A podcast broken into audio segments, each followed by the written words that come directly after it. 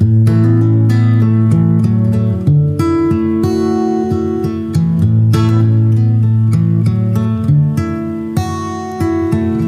you're looking for one of the most beautiful and playable custom acoustics on the planet, look no further than Ed Rice at Toir Guitars.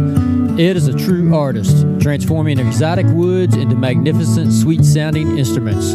Go to toirguitars.us, that's T O I R G U I T A R S.us, and contact Ed today. Hey, everybody. Brad and I want to say thank you for listening and thank you for the support. Please continue to listen and share this podcast on all platforms that you can. And if you'd like to support us monthly, we're set up now where you can go to anchor.fm slash top hill recording, hit the support button, 99 cents, 4.99 or 9.99 per month. Any amount would be greatly appreciated. Now back to the podcast.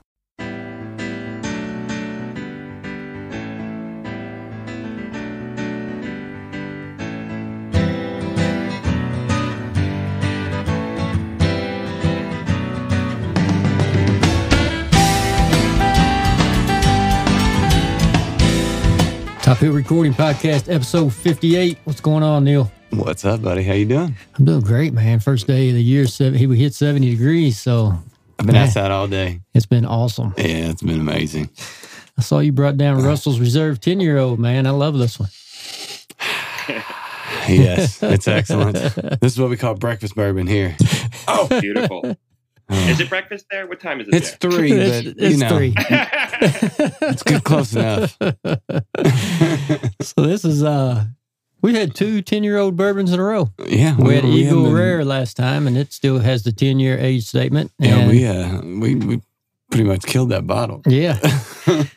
But we've got a great, uh, great guest again tonight. Yep. We've got Guy Keltner from Acid Tongue with us. Welcome, Guy.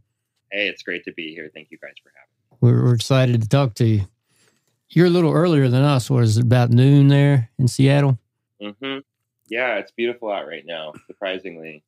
I think today must be beautiful everywhere. My son lives in Bismarck, North Dakota, and they were in the upper 50s today. Oh, were they? Yeah. So Nice. Yeah, we got through that dark winter. Uh, it's been terrible. Louisville's been terrible Yeah. in general, but yeah, just it's been so gray here lately. Well, you know, welcome to the Northwest, man. you know, that's just life here. People are depressed. It's gray. It rains all the time. You know, and that's I think that's why there's so much great music coming from out here. yeah, no doubt, man. No doubt. So, Guy, why don't you start? Why don't you take us back to childhood and share with us your first memories of music? And at what point did you realize that music was going to be something important in your life?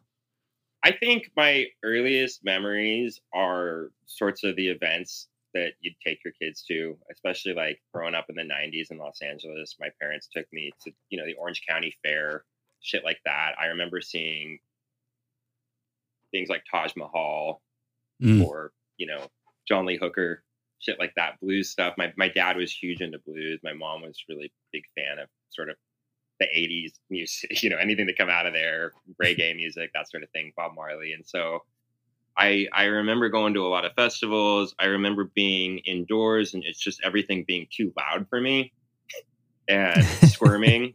Um and I mean I was pretty lucky growing up because, you know, Southern California, we just had access to so much great music all the time. In the Los Angeles area, you just don't miss a show. My parents were really into including me in everything they went to. So, you know, I, I got to see all the greats. I got to see Black Sabbath. I got to see ACDC. I got to see these bands and grow up around that sort of thing. Holy crap, which is really fortunate because when you live in a different part of the country, you don't necessarily get that sort of access to music the same way. And it's really lucky. And I, I think I started figuring out pretty young, you know, I want to do this because just seeing people on stage did something to me. You know, there's mm. something about experiencing live music at that age that's going to transform who you are, you know, what you're all about. How old were you when you were going to these shows? I mean, they were taking me when I was an infant. You know, I I was probably not old enough to talk when they started doing this. You know, they were dancing at the Newport Blues Festival, that sort of thing with me, and I um I can't think of a time I wasn't going to shows with them. The only reason they wouldn't take me is if it was maybe like an anniversary date or if I couldn't get in because I wasn't old enough. And even then, my dad was always trying to pull strings or bribe somebody, you know, pass a, a 20 or something to somebody to get me in there, that type of thing. Like, I just didn't get told no to that stuff. Even though I got told no to a lot, we were a very strict household. My grades were super important. Like, they wanted me to have access to music at, at all Hmm. costs, you know Well, that's cool. Yeah. it was important. It was kind of seen as something. It's it's seen as something that was necessary for our upbringing, for our education, for understanding the world around us. Wow, a lot of foresight there. Did did your parents play any instruments or sing? No, they're not musical people. You know, when my dad was alive, he was very much the antithesis of having any sort of rhythm, you know, anything like that. He just didn't have it in him. And my mom, you know, I love her, but she's just, she doesn't sing. She doesn't do that. They just loved music, appreciated it, played it all the time for us, you know, spun records for us, and kind of made sure we knew what was going on, like why it was important to them. You know, I remember my dad, like when I was in college, he would call me and be like, turn on you know, KZOK right now, they're they're ripping this old John Mayall and the Blues Breakers song. He wouldn't and he'd tell me the history behind it while he's shouting at me while the music's playing. you know, I think that was kind of it because not every not every parent's doing that, you know, and explaining historically why this matters to them. I think you just kind of go, oh, that's old people music, you know, when you're a kid, and and write it off and do whatever else. And and I did that to some extent. You know, I remember being into pop punk and you know rap rock or whatever the fuck was going on in the late '90s, and obsessing over that shit. But I also I also appreciated the Band of Gypsys record. You know, and I listened to Eric Clapton's Rainbow concert, and those were like things that my parents gifted me. You know, that I still listen to now. Yeah, that's it. Well, it's interesting because you talked about your dad, um, ta- you know, loving blues in particular, and there is a lot of that in your music. Um, it seems like there's a, a base there of some type of, you know, it's not blues, but it, it there's that there's like an underlying blues heavy Mhm. feel, but it's so unexplainable. That, that, that- if I had to explain your music, I'd go ah it's it, you, nothing is straightforward. It's so interesting. It's so well done. I love it. But if I would say there's any type of genre that I could point to in there, I think that that might be the one. There's some type of blues base in that in in the things that you guys do as a band.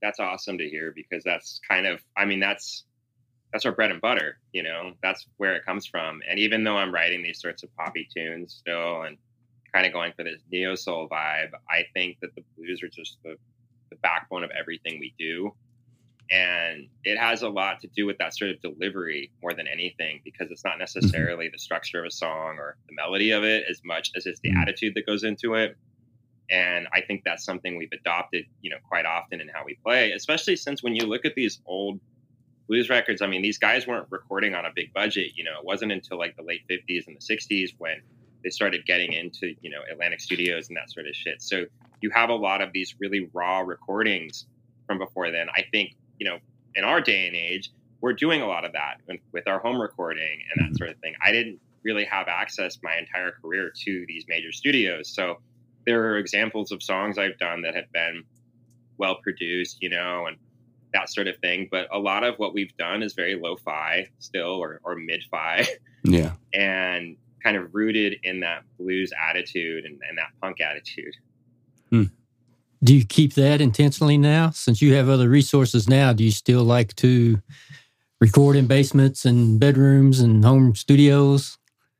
I I mean, like it is a generous term. uh, do I do it a lot? Yeah. Uh, and and and and yes, I take pride in the fact that, like, for example, some of these new songs you're hearing, I think there's still stems from when I was recording the initial demos on GarageBand, and those ended up in the final Oh, cool. cut. So you're literally hearing my guitar plugged into my computer, basically, and that's awesome because those, you know, not everything on the song was done like that. You know, a lot of it's using very nice equipment, very nice mics, etc. But it is kind of cool that I was able to nail the tone in the demo sometimes Mhm. too, you Yeah. know, and that that gets used later by the producer. And and it's also been interesting to see that happen where maybe I've cut the demo, got the songs arranged, and I send, you know, who I'm having mix it or produce it, the entirety of it, and they end up using that stuff, and I go, oh wow, that I think that guitar riff or that vocal line was from the demo. That's awesome. You know that there's some pride in that. You know. Oh yeah. Your your parents were introducing you and making sure you're hearing and, and seeing a lot of different music. At what age did you decide you wanted to play music, or did you start playing music? I didn't actually choose that part. I was I was pushed into play, you know, piano lessons really young, like age four or five, and didn't like that, but did it. Um, we moved, uh, eventually ending up in Seattle, and by that point, you know, my parents, when I was a preteen, bought me a guitar, and I loved it. I was banging on the thing for about a year, and I think they realized after about a year, oh, he cares about this. Let's get him some lessons. And so they eventually found this teacher, this older guy named Al Katz, and he's sort of a session guy that's played with Etta James and Bo Diddley and back Chuck Berry. Wow. I mean, I think everybody's back Chuck Berry at that age. like he just did it all. And that really brought me closer to what I, it was just nice having a teacher that cared about me, you know, not only like learning, but enjoying what I'm doing and teaching me. Like he would really kind of tune in on what I was reacting to and try to help expand upon that and go, Oh, you like surf riffs? Well, let's listen to surf records. And we'd sit in his basement and, and this guy had thousands and thousands of records and will pull out Oh, cool. whatever it took to get me excited about playing. And I'd want to go back, you know. And so I got to hand it to my mom for finding, you know, my mom and dad for finding this guy. And then my mom driving me every Saturday for a couple of years there when I was a little kid, you know, so that I could sit in Mhm. this dingy basement and learn because that's what made it, you know. So thanks, thanks to her and my brother for sitting at a park nearby, waiting for me to get out of lessons, you know. honestly just thinking about that brings up a lot too because like i'm remembering like that age I, that's also when i got turned on to like i don't know if you guys are familiar with kexp in seattle but this is sort of a powerhouse radio station um, independent radio and Okay. it's it's kind of our npr or kcrw that Oh, sort okay. of thing um, you guys probably have seen the tiny desk concerts and stuff. Oh yeah. yeah. KEXP does their own studio sessions. Oh cool. Those are really important. And, you know, Saturdays was, it still is, they do a reggae show from nine to noon. And so we'd be driving to North Seattle so I could go to lessons and that reggae show would be on. And that was kind of something I'd bring into the lessons. And then Al, my teacher, was really into reggae culture and had lived in Jamaica for a while in the Oh, 70s wow. and 80s, playing with those, a lot of these bands. So his record collection was insane because he could just pull out these very unique, one of a kind 45s and throw them on the record player, and we'd go over the song over and over and over again, you know, and I'd come out and would know it, you know, front to back. That's awesome. Sound like That's you found the perfect. perfect teacher. No kidding. Yeah, definitely. Wow. Kudos to mom for finding that. That's amazing. Yeah, the music education out here is is is legitimate. You know, Seattle really takes pride in its musical culture and its scene. Speaking of that, when uh, uh, how old were you when you when your family moved to Seattle? 12, So 12 years old. could you feel or hear the shift in what you were listening to in LA based on what you were listening to in Seattle at that age? Yeah, I think you know it's hard to perceive those sorts of things at that age. So I can't say like I was particularly you know awake there and noticing that. I think what I noticed a difference in was going to school and the types of students I was surrounded by were different. You know, we we lived on the east side of Seattle, which is particularly affluent and full of a lot of the tech companies you guys know, Microsoft, you know, um, Google has a campus out there now. And so the educ I still went to public school and we weren't a particularly well off family, but suddenly I went from being surrounded by other, you know, low income families to being surrounded by upper middle class kids because we were all mixed together. And this meant that I had access to kids who had amplifiers and homes they could play in and things like that. And I think just generally, I was privileged enough there to meet the right people, be involved in such a way, and and and also, you know, that part of Seattle, the East Side, has youth centers that throw shows. So I grew up around having a place like the old Redmond Firehouse where fucking Elliott Smith and the White Stripes had performed there and stuff when they were coming up. What? Oh, yeah. Oh, no those way. Are really important. Those are very important venues to the youth scene out here. And I went on to join. We we have a, a huge museum out here called Mopop that used to be called the Experience Music Project. It's this god awful looking building that Frank Gehry designed. Um, and they are a rock and roll museum, you know, on par with like the Rock and Roll Hall of Fame, kind of, where they have this huge collection of, you know, Jimi Hendrix original guitars and clothing, and Kurt Cobain shit, and all that stuff. And mm, yeah. they throw an all ages battle of the bands called Sound Off. And so anybody who's anybody in the scene out here, at, when they were younger, they performed at Sound Off, you know, and we were all involved in that. And so I that was kind of me cutting my teeth at a really young age, was getting into this all ages battle of the bands. And that's kind of your first taste of the media out here, your first taste of getting some airplay, because I think there's like a couple radio shows that would actually play the bands, you know, and it's your first taste of playing in front of a big audience. And so that was the difference in culture moving to Seattle is that you just don't have those opportunities. Like Southern California now has a scene. And if you're a wealthy celebrities kid, you know, if you're well off, you're going to be all right down there. But I just think there's so much more opportunity. At least when I was growing up in Seattle, it felt like that. Were you with Ian at that point when you were at Sound Off? No, no, we met much later. Um, I'm a few years older than him, and I I worked in kind of tech and then advertising for a while, and eventually got a job at a larger venue in town called Neumos, and worked with Neumos and another venue called Barboza and a festival called Capitol Hill Block Party. I was the marketing guy for all that. Um, was also performing in kind of underground rock bands, and I, I had a band for a time called Fox and the Law that would headline some of these bigger venues and was kind of trying to build a garage rock scene in Seattle.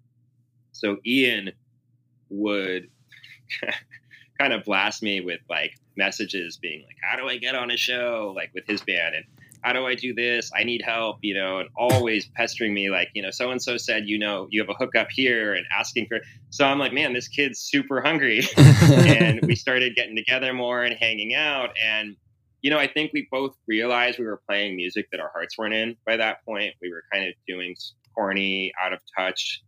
You know, I hate to call it older folks music, but that was what it was, you know? And we really wanted to do something closer in line with what we like, what we really listen to. And I think Acid Tongue was born out of that. He's a visual artist, so he kind of oversees mm. all the visual elements of the band. And, you know, we still listen to tons of old blues records, garage rock records, soul records, etc. But we wanted to also modernize the sound we're doing and add in synthesizers, mess around with the technology and how we record things and just arrange things in such a way that we felt like we'd appeal to a larger audience.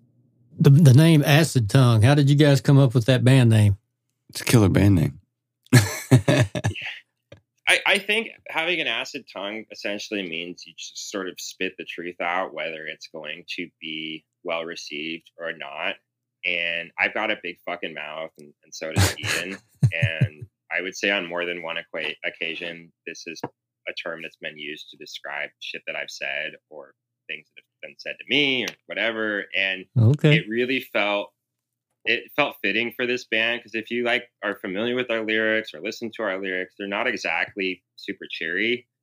um, we're writing yeah. about pretty heavy shit, and it might be under this veil of you know, sort of like a naive young person singing it but this is real heavy life stuff we're talking about here and i think it's stuff that needs to be said and i could i would say that the, the lyrical content of a lot of these psychedelic rock bands and garage bands that i see lately is pretty bankrupt right now.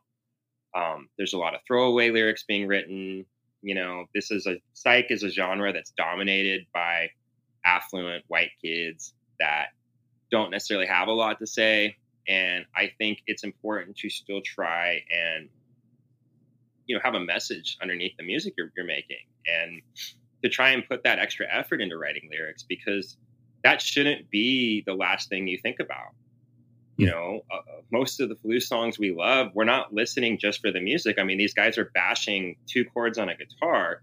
So obviously, it's what they're saying is what's important, Mhm. you know, because the playing is not always there. These guys aren't playing at this proficient level. It's it's the attitude, it's the whole package put together. Mm-hmm. Well, let's listen to an Acid Tongue song. I've got Home queued up. Why don't Why don't you tell us a little bit about Home? Yeah, I couldn't nail singing this song. I wrote this kind of at the start of the pandemic, and it was supposed to be sort of, I don't know. I was just listening. I was kind of uh, getting nostalgic, like everybody did when the pandemic kicked in, and I was throwing on a lot of Bowie records and records by The Strokes, and was like, how do I mash these two things up in my head? And then lyrically, I I just couldn't hit the notes when we were singing, so I had Ian take a pass at it. So this is one of the first songs where he's taken the lead and sings lead on. Oh, cool. Um, so you know, right here you're hearing Ian the drummer fronting the band for once. And, Oh, crap. and this song is uh has not been released yet. Is that right? No, it's not been released. We just shot a music video for it last week, and I don't think it will drop for a bit. You know, we're we're taking our time this year. We have a bunch of material that we'd like to trickle out. So we'll see when it comes out. You guys are getting the exclusive. Look at us, Neil. Yeah. I love it. All right, let's listen to Home. All right.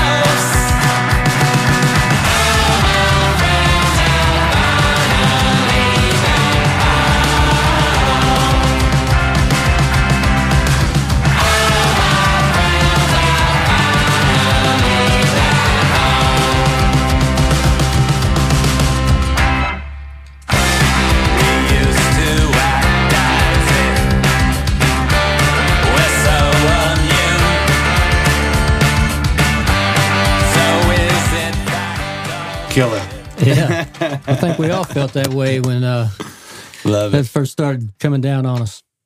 No doubt. Oh my god, I know, right? That was so devastating. I think the release of Bullies started the pandemic, didn't it? Yeah. we had a we had a concert planned at a much larger venue that had to be slimmed down to this teeny tiny little 150 cap room because it was all that the government would allow open.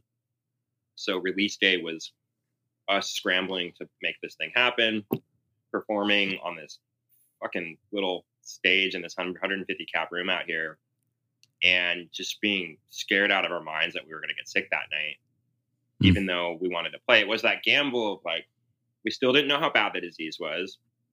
We knew that, you know, younger people getting it wasn't necessarily a death certificate there. So we weren't too afraid of that. Um, but at the same time, there was sort of a moral obligation to maybe not do shows. And so we felt kind of guilty having this thing go down. But we did it, you know, and it was fun. It was a weird energy that night. I think everyone needed it. And in retrospect, I'm really glad we did it. Nobody that I know of got sick. And we were able to kind of send off the old days in a sense and have one last big party. And, you know, in some ways, I regret having the record drop right when it did. But on the flip side, I think it had to come out. And, you know, we're still working on other stuff and we're going to pick up the pieces and, and kind of move on from here. And I, I'm bummed it didn't do what it could have. And I'm bummed I didn't get the tour behind it. But I've fortunately Mhm. learned how to do all this home recording and you guys are hearing a couple snippets from what that's been like this past year because it's what I've been focused on is producing projects and trying to get some new material done and something interesting. Yeah, man, Bullies is a killer record. Um, Yeah. I've listened to it a couple times. It plays through well, but man, it's a really, really good, good record and interesting. That's the thing, man.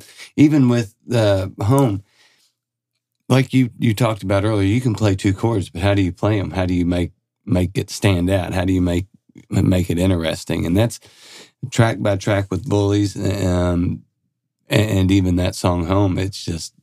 It's so well put together and interesting and, and makes you lean in. I, I love it. I love it. So when you guys were able to tour, it, it, it's all, of course it's always you and, and Ian, Ian Cunningham. But I was reading you guys kind of have a rotating band from all over the world. It looked like uh, rotating band members coming in and out. How does that work? we have never had kind of we, we tried at times to have like a full third or fourth member. And it's just been a struggle because of location. You know right when we started the band we knew we were going to be living mostly on the road. So after a few months of doing our thing i moved to new york city and ian moved to los angeles. And we spent the bulk of the last five years living in those two cities respectively. And just know a lot of artists that do the same thing solo artists i mean acid tongue's basically a vehicle for my music so i wouldn't call it quite a solo project because i need ian to exist and you know we're very symbiotic but Mhm. i'm i'm putting in a lot of that labor to put my personality into this thing and he's of the opinion that we really got to play with people who, who kind of understand the game plan. You know, it's like they're there for the tour, they're getting paid for that, and then we part ways, you know.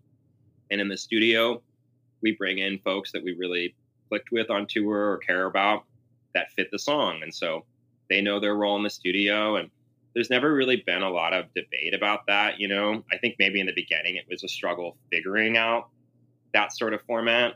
But since Mhm. then, we've kind of just developed a great relationship with a lot of people and we've hit a lot of cities in the last five or six years so we've made these kind of close bonds you know and we've got a band called the mammoths in texas that's backed us and in paris you know a lot of my wife's friends now back me and some of my friends back me and in new york city i had a full band that would play behind me and then ian put together a band that plays out of la with me so we kind of have different parts of the world sorted. So when we're there, it's a lot cheaper to travel that way.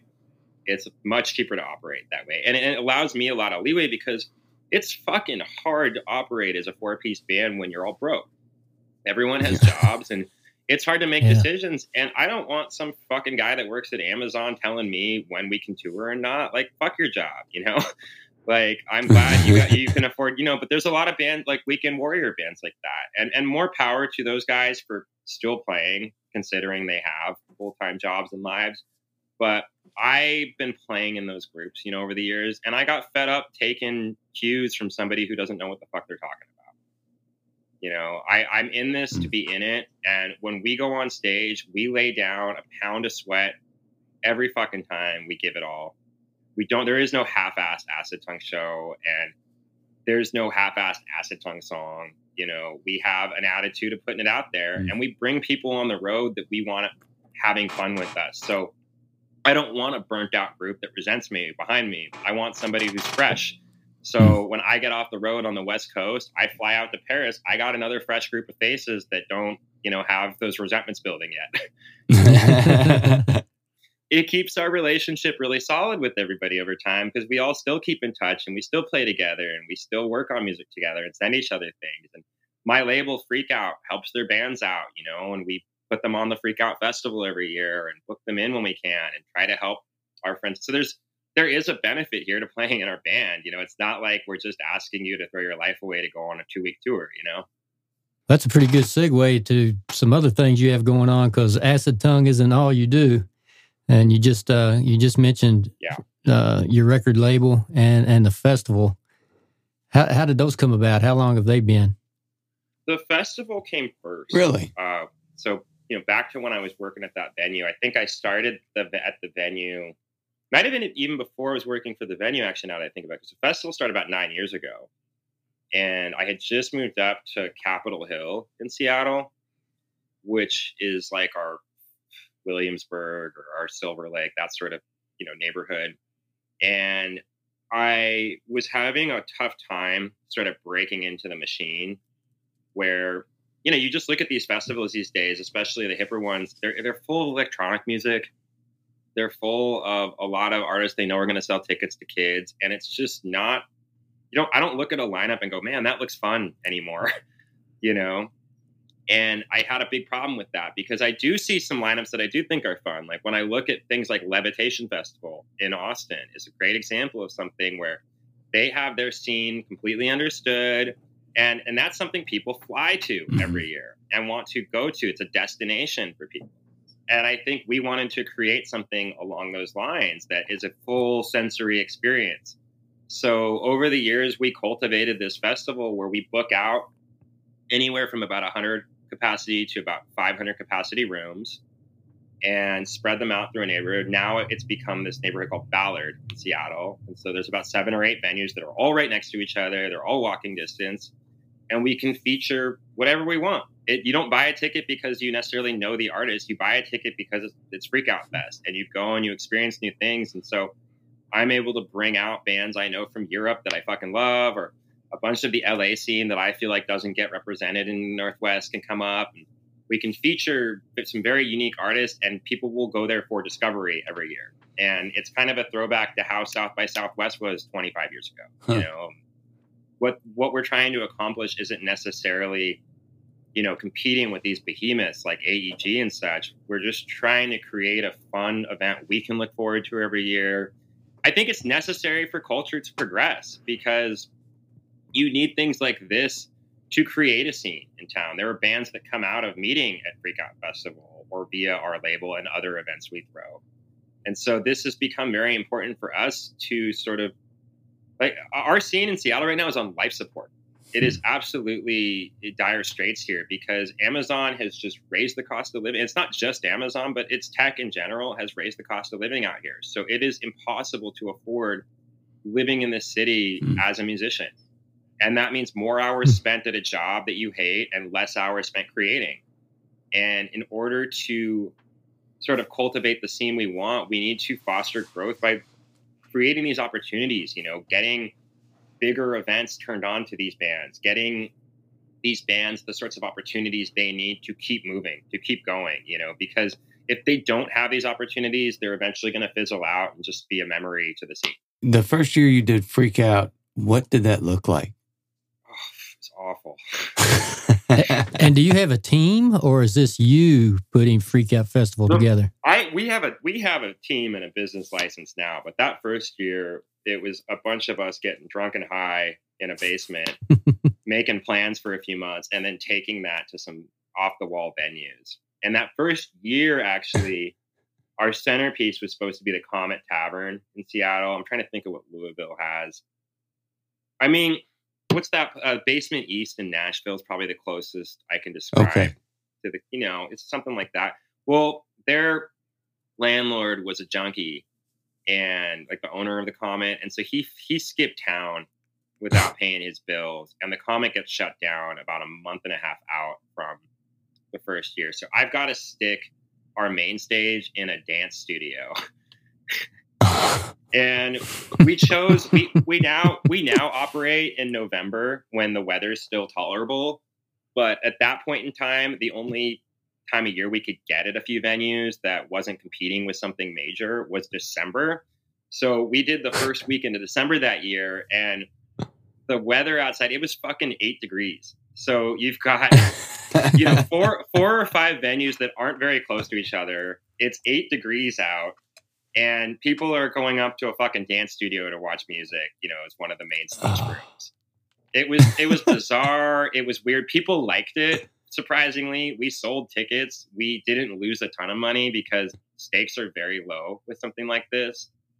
Um, it was definitely a labor of love, and I'm surprised it's continued for this long because we're, we're next year will be a decade, 2022. Wow. yeah, I was wondering. I was wondering how you decided to you know, the second year go, let's do a second annual Freak Out Festival. I got to give a shout out to, to Nathan Casey is the uh, OG guy that I work with, and he's still on the team after all these years. Um, and he sends this email, or he'll do it during a meeting every single year. He goes, "All right, so are we doing this again?" And it is said it is said in the most cynical way possible. And I don't know why we all say yes. We always laugh our asses off when he says it, and it's become that running joke but it literally gets said every single year. We've got to check in. Like, are we sure we want to do this again? We have never made money. How On many bands are we talking about? Sixty almost. never, never made money. Never made money. There's no money in this game right now. You know, we're not at that level. Like, we might this year if we're lucky. We'll see, God willing. But we don't lose much. You know, we don't lose enough to stop Yeah. doing it. And it's so much Yeah. fun, you know, and it's such it's such a boon to what we do in this town for other reasons. I mean, this is building again, it's building our scene. We're putting our mark on it. So it's important to us for those Mm. reasons. So Neil and I have been talking about securing a location here. We're in the middle of the largest municipal-owned forest in the in the United States, uh, Jefferson Memorial Forest, and securing a place in the forest and having a little festival with uh, with some of our top hill guests that are able to play it, set up a stage. But man, when we just start talking about it and and like where do we take the first step, it already gets overwhelming. yeah. Yeah. for sure. Yeah. like you know where do you even go? I mean, you don't really ever know. That's it, right? You kind of just you need friends.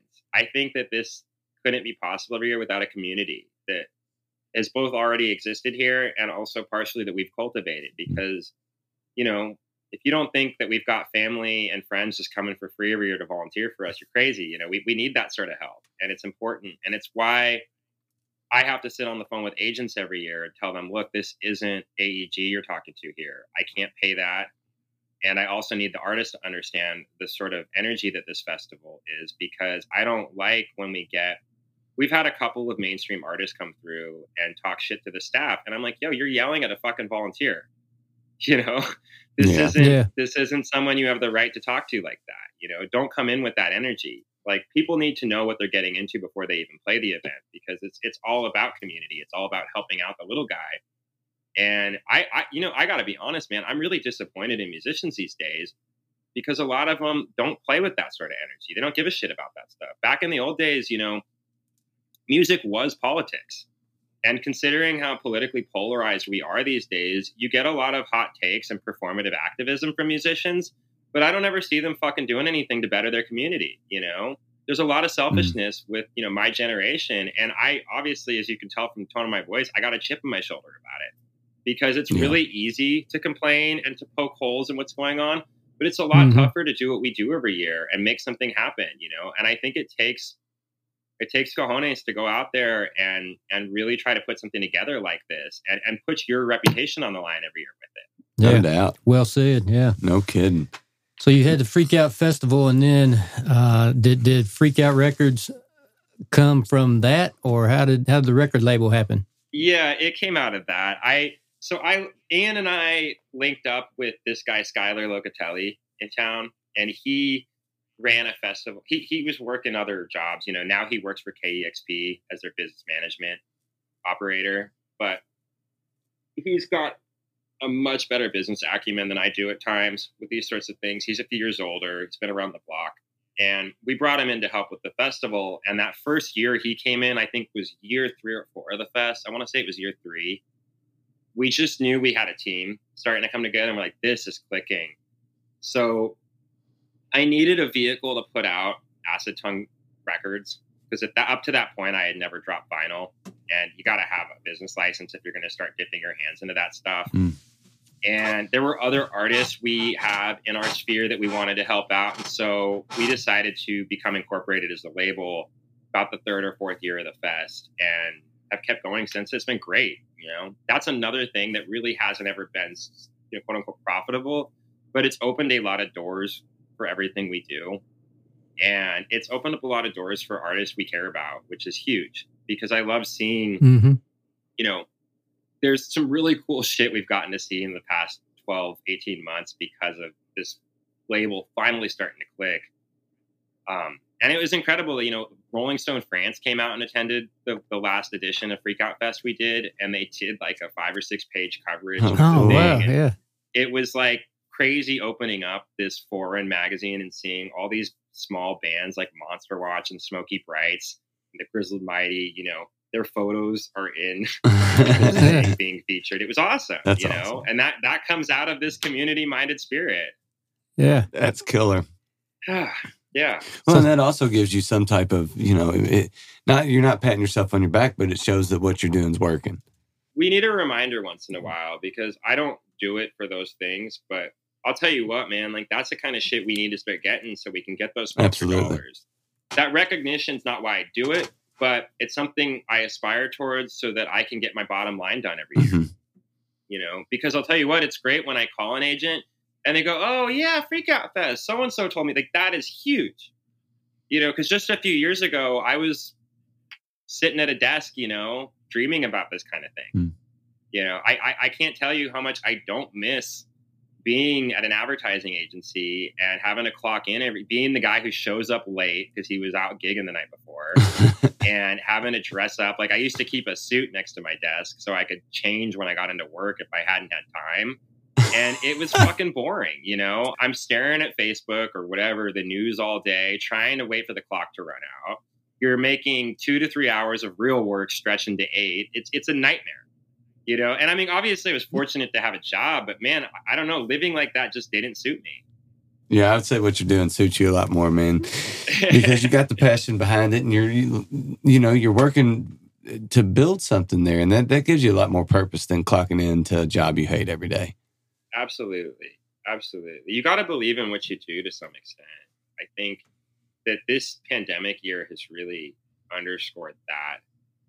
This this sense of needing purpose is on everybody's mind right now. I mean, we're we're well over Yeah. a year into this thing now and you just see people starting to to crack a bit under the pressure, you know? And I think some of what you're seeing when they crack is like yes, it is the government failing us. Yes, it is an unfortunate circumstances. Yes, it sucks just living sometimes. But on top of that, like people need a reason to wake up in the morning. And when they don't have that, there's nothing left for some people. And that's a real big shame, you know? And doing what we do right now gives not only us, but the people who are fans of what we do a reason to wake up, you know? And that's important. I think that's necessary for our survival as a country, as a species, you know, Mhm. getting into some no pretty doubt. existential territory here, but like, It sounds like you and uh, and Acid Tongue, you know, you guys are very collaborative, and you've got a lot of uh, collaborations going on right now, and a lot of upcoming singles coming out of these collaborations. Is that right? yes, yes. Is that something else that comes out of the festival from meeting so many musicians, or how do you hook up with uh, these other artists and decide who to collaborate with and oh wait, make I got this stuff happen? I got a question to, on top of that. Because you have access, like you said, when you go to New York or uh, Paris or wherever, do you have in your head with you and Ian a dream team? Yeah. do you see, go, yeah. oh man, that's the guy that I wish? And, Oh, and, yeah. and I knew. See, that's what I was thinking. Too. I was like, man, there's probably a few of those people Yeah, that. yeah. We so so two questions there, and I'll answer the Yeah, Dream sorry. Team one because that's hilarious. Every year, every year at Freak Out, we kind of get a little taste of that Oh, because of who's there, and it's happened at South by as well when a few of the bands that have members we play with are all in the same place. We can just make the. I mean. I cannot tell you how satisfying it is. Like, for example, at South by, I'm like, shit, the Mammoths should fucking hop on stage with us for the next four gigs. You know, we're doing Desert Daze stage, we're doing Levitation stage. Let's give them a call. So I've got already a couple of members that are touring with me because we're going as a three piece because that's cheaper, right? But suddenly at Uh-huh. South by, we're a six or seven piece, and there's dudes hanging Uh. off the fucking rafters with tambourines, and there's a keyboard player fucking going nuts, and like that's cool shit, you know. That is just cool, spontaneous shit, and I love that. And so it culminated like last year at Freakout, we had ten people on stage with the band, and it wasn't just like pulling randos Uh. up on stage. These are people who have played with me for months at a time. So we yanked everybody out of that team and had our like our all-star lineup on and it was like from all over the world you know we had members from mexico city members from paris members from london members from italy members from texas like all kind of scattered That's about cool. the stage it was fucking rad and it felt very much like that spirit of the 1960s when you think about bands like sly and the family stone or santana and shit like just blowing oh, people Oh, yeah. away we don't we don't see a lot of that anymore there's not this sort of like collaborative No. 60s rock vibe going on you know? It's typically this band is this band you know? So that's really fun. Yeah it's super exciting. Oh, and I bet, I bet that was a huge sound. oh yeah man. I mean not only is it huge it's impossible to rehearse but like it works out some way. It's just it is a wall. You know we're still dialing that part in. But it is fantastic. It's it's yeah and i think as as you were saying about you know the collaboration side of it it's hard to differentiate the two at this point the band the festival you know the label all that Oh yeah. we're just friends with everybody because of all this shit. You know, I I, I kind of lump music as one whole side of my life. You know, there Mhm. and you just meet people, and so I think when the pandemic hit, we've already, you know, obviously when we do our records, we're collaborating right then and there. But I think during the pandemic, I was seeing, you know, Calvin Love, my our friend from Ed- Edmonton. You know, he's posting about, you know, he's just live streaming shows and, and recording at home. So I'm like, great, he's got a home recording setup. I, we should try to do a single together. And you know, I think everybody's thinking like, how do we kind of push our careers forward when we can't be on the road? It's like, well, we can try to like pull in other audiences together. And so, you know, Death Valley Girls, they're another great band that we love playing with, love having on the fest. That was a cool collaboration to do because you know it just kind of worked out. It took it's it takes a bit to get done. You know, it's a little clunky going back and forth over WeTransfer and Dropbox to make these songs happen. But I, I don't know, like you're hearing some of the products of it, and it's pretty wild that it sounds like we're all in the same room when it's done. Mm. Yeah. Yeah, that is nuts. So you mentioned Calvin Love. Let's let's go ahead and listen to uh, "All Out of Time." Tell us uh, tell us about how that came about. He's been really supportive, and vice versa. We just are kind of mutually fans of each other's music and have kept in touch. And he was on tour with this girl Mattiel from Atlanta, Georgia. And I think right when the pandemic started, we were supposed to all go hang out, and that fell apart. But we were communicating, and so we're constantly, you know, messaging and texting back and forth. We're like, dude, let's just do a song together. And I don't know why it came out kind of disco glam cowboy, but I like it. Yeah, yeah, it's cool. we kind of went, you know, we threw, we, we had a, a, the guy who did all the strings, Phil Peterson, he did all the strings for Bullies. Um, him and I were working on a movie soundtrack at the same time. So I yanked Phil into the studio and I was like, can you lay down sort of a string element that would, we were able to get rid of a lot of the guitars and let that sort of disco string vibe take over. Oh, cool. All right, well here it is, "All Out of Time."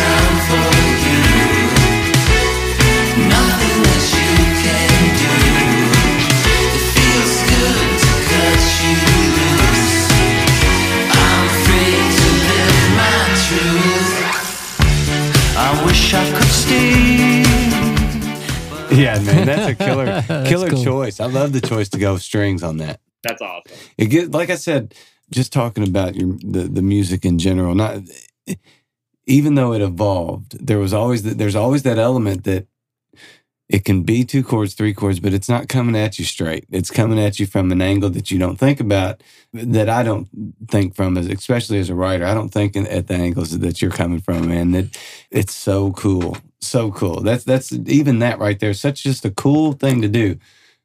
Go strings. what a cool choice. Yeah, and that's a lot of what Ian brings to the table. To be honest, you know, I I'm, I'm sitting here and I'm probably writing a lot of this shit on an acoustic guitar, or you know, structuring some things out on GarageBand. You know what I mean? Mhm. And then after we have something that is the semblance of a song that we like, you know, it's him and me sitting together and going, "Fuck, is this lyric corny or does this really hit the right way?" And who's right for this thing? Like I, you know, we like to do as much of the instrumentation ourselves in the studio as we can. But there are a lot of times where he goes, Guy, your bass playing, it just doesn't fit the vibe here. It's not vibing, you know? Or I'm like, Ian, you just can't play keys to the level we need here. So those are the conversations that lead to how we implement the instrumentation from that point on and really kind of feel that out. And plus, you know, at the very end of the day, we've got to take all these performances and mash them together and go, does this fit? You know?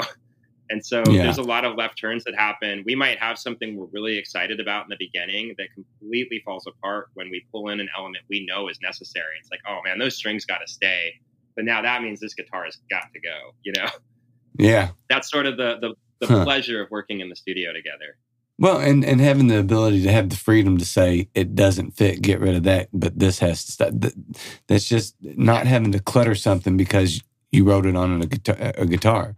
You're not, Exactly. you know, throwing your ego into it and going, "I've got to have that in there because that's how I wrote it, or that's the part that I wrote it on."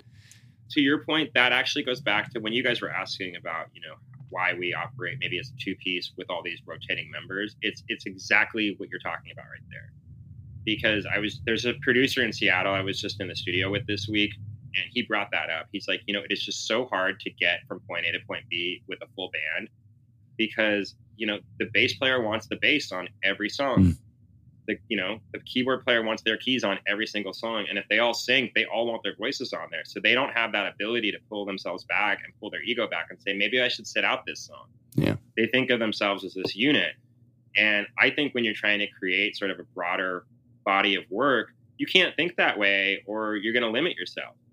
You know, like the bass doesn't need to be on every track, and not every track needs drums, and we don't do that sorts of things. I think what's great about working with Ian is over the years he's had the ability to not only like he's he's got a, a six year old son, so he really has to sit out some tours and be replaced at times, and he's had to sit out even some sessions when it wasn't the right fit for the music. You know, even if he's still producing it, even if he's still helping with all of that element, even if he's singing on it, like he knows his drumming isn't necessary on everything. So Mhm. there are a lot of tough conversations the two of us have had to have over the years that I think have made our music so much better.